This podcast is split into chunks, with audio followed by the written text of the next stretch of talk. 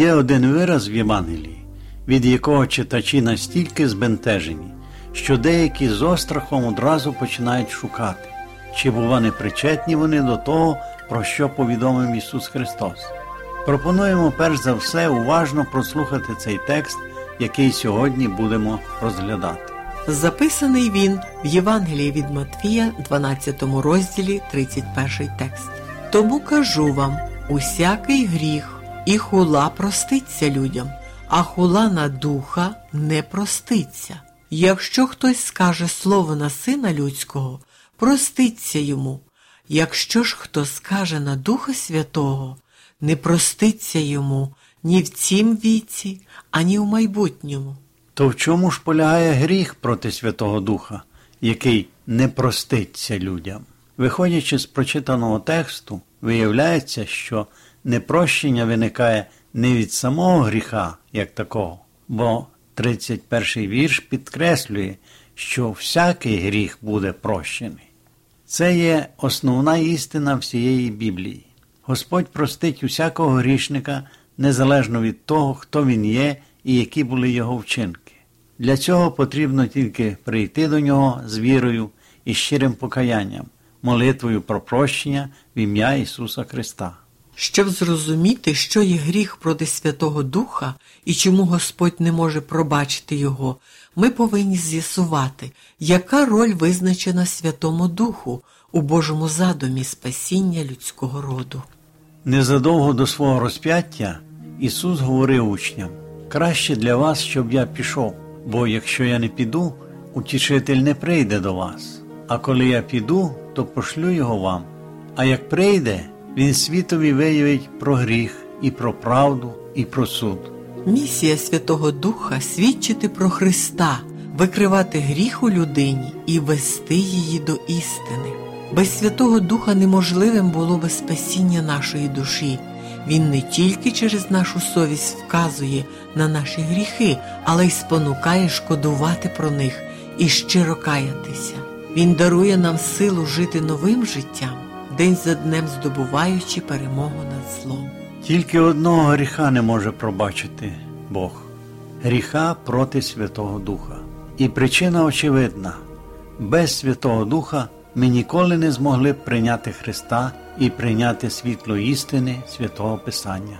Без Святого Духа, що викриває гріх, ми ніколи не змогли б покаятися в своїх гріхах. Адже тільки прийнявши Божий дар покаяння, ми можемо отримати прощення. Тільки за такої умови Господь простить наші гріхи. Коли ми свої гріхи визнаємо, то Він вірний та праведний, щоб гріхи нам простити та очистити нас від неправди всілякої, пише апостол Йоанн. Застерігаючи від гріха проти Святого Духа, Ісус звертався до фарисеїв, коли ті чинили спротив голосу їхньої совісті. Святий Дух неодноразово намагався говорити до їх сердець, але вони натомість намагалися обдурити свою совість, приписуючи Ісусу місівську силу.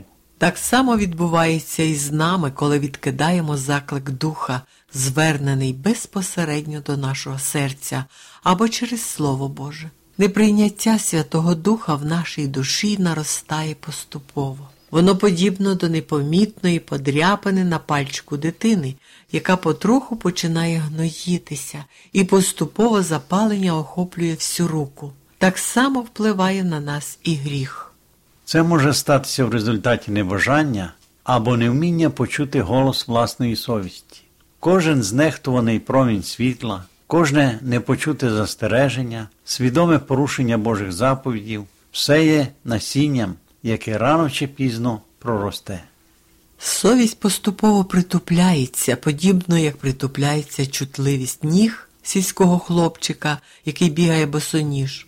М'які і дуже чутливі ніжки на початку літа стають зовсім нечутливими до осені. Так і наша совість, зачерствівши, вона вже не відчуває присутності Святого Духа. Це і є гріх, який змушує Святого Духа тужити і залишати людину. Цей гріх непростимий, тому що грішник не відчуває потреби в прощенні. Відмовляючись слідувати Духу Святому, людина все менше і менше чує його поклик, поки голос не стихає остаточно. І ось вже ніхто не несе викриття грішнику. Совість, котра колись була чутливою, навіть при наближенні гріха, тепер не докучає і втрачається сама можливість покаятися і отримати прощення. Гріх проявляється по-різному. В одного це може бути брехня, у іншому крадіжка або збочена мораль, у третього порушення заповіді, лихослів'я або наклеп на ближніх. Чому ж Господь не прощає грішника? Тому що такий грішник просто не відчуває потреби в прощенні, не звертається до Бога з благанням пробачити його.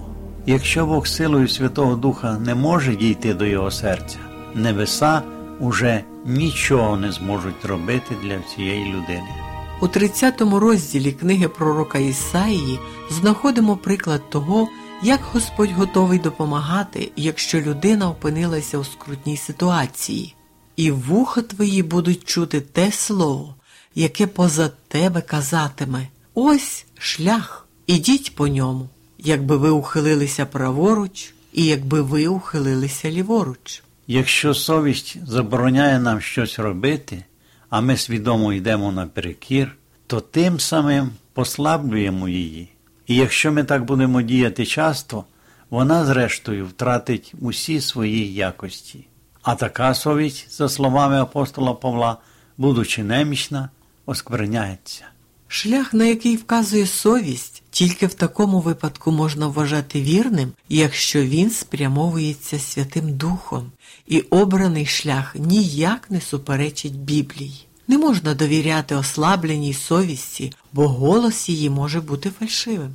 На жаль, часто буває, що людина заглушає голос совісті, і тоді червоний заборонний сигнал здається їй зеленим, втрачається реальність оцінки ситуації, і порушення законів для зіпсованої совісті здається природним станом. Про таких йдеться як про лжесловесників, спалених у совісті своїй, читаємо в посланні до Тимофія.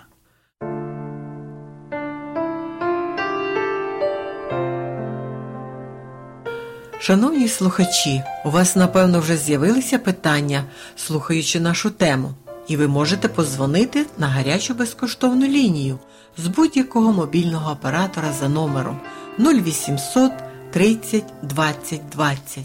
Чекаємо на ваші дзвінки.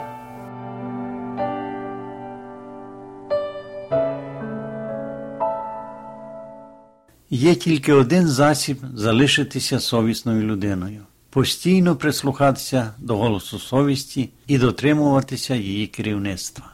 Чи чули ви про цей тихий голос, народжений Святим Духом, що кличе нас до добра і слідування законом Божим?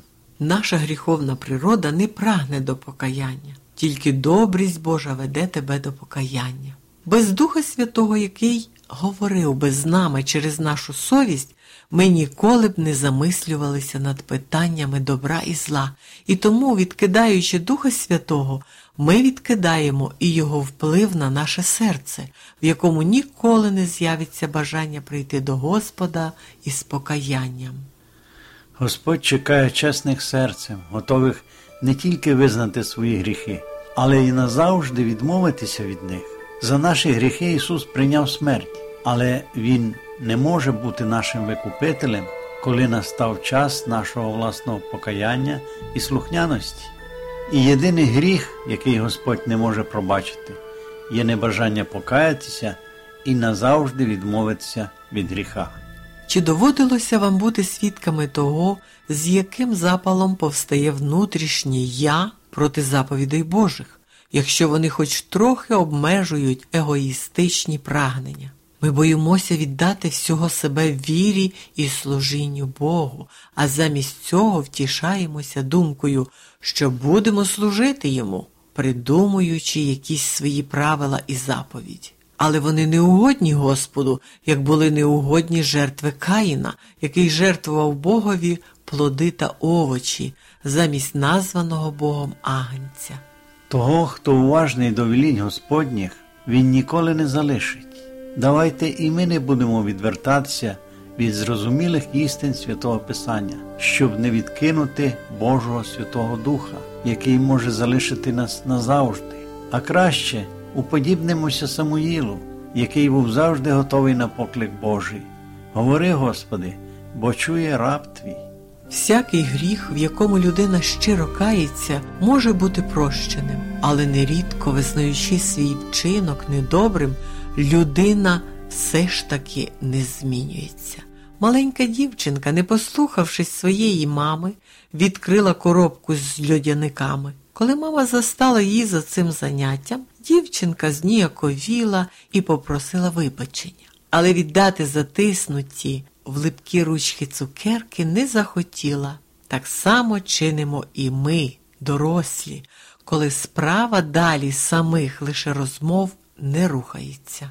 Як важливо для нас прислухатися до голосу Духа Святого, покаятися і прийняти не вибірково, але цілком усе світло Божественної істини, дарованої нам через Його Слово.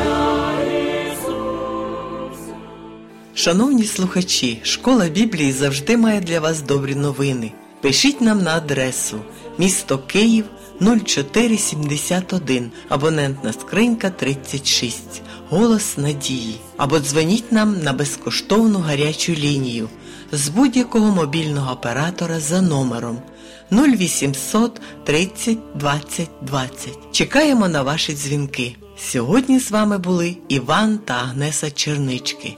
До нової зустрічі!